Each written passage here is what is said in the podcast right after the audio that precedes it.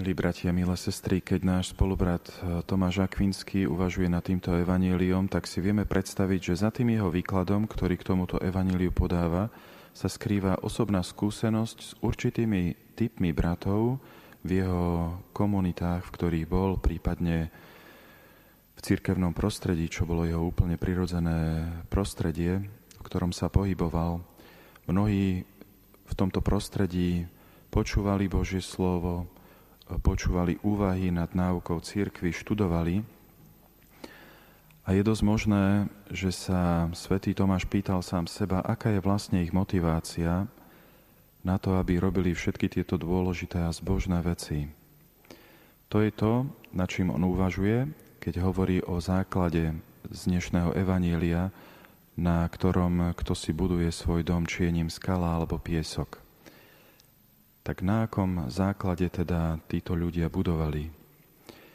Tomáš hovorí, základ je to, na čom niekto buduje svoj zámer, alebo mohli by sme povedať, čo ukazuje, aký je jeho úmysel, aká je jeho motivácia. A Tomáš pokračuje.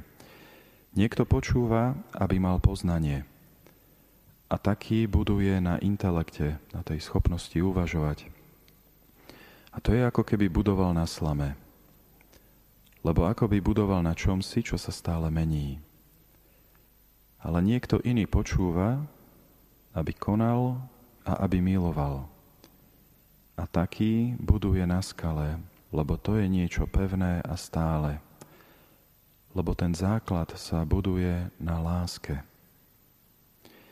A potom neskôr Tomáš ukazuje, že poznanie, tým, že sa zaoberá všeobecnými princípmi, ešte vôbec sa nemusí završiť v konkrétnom konaní, v konkrétnych skutkoch lásky, čo je pre nás kresťanov tým dôležitým cieľom všetkého, tou finalitou celého nášho konania, celého nášho snaženia.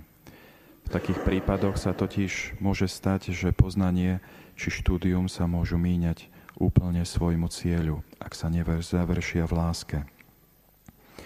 A tak preto sa dnes obráťme na pána s tou jednoduchou prozbou, aby všetko poznanie, všetko, čo počúvame, všetko, čo čítame, čím sa duchovne krmíme, aby sme vedeli pretaviť aj do tej konkrétnej lásky k tým, ktorí žijú s nami či popri nás.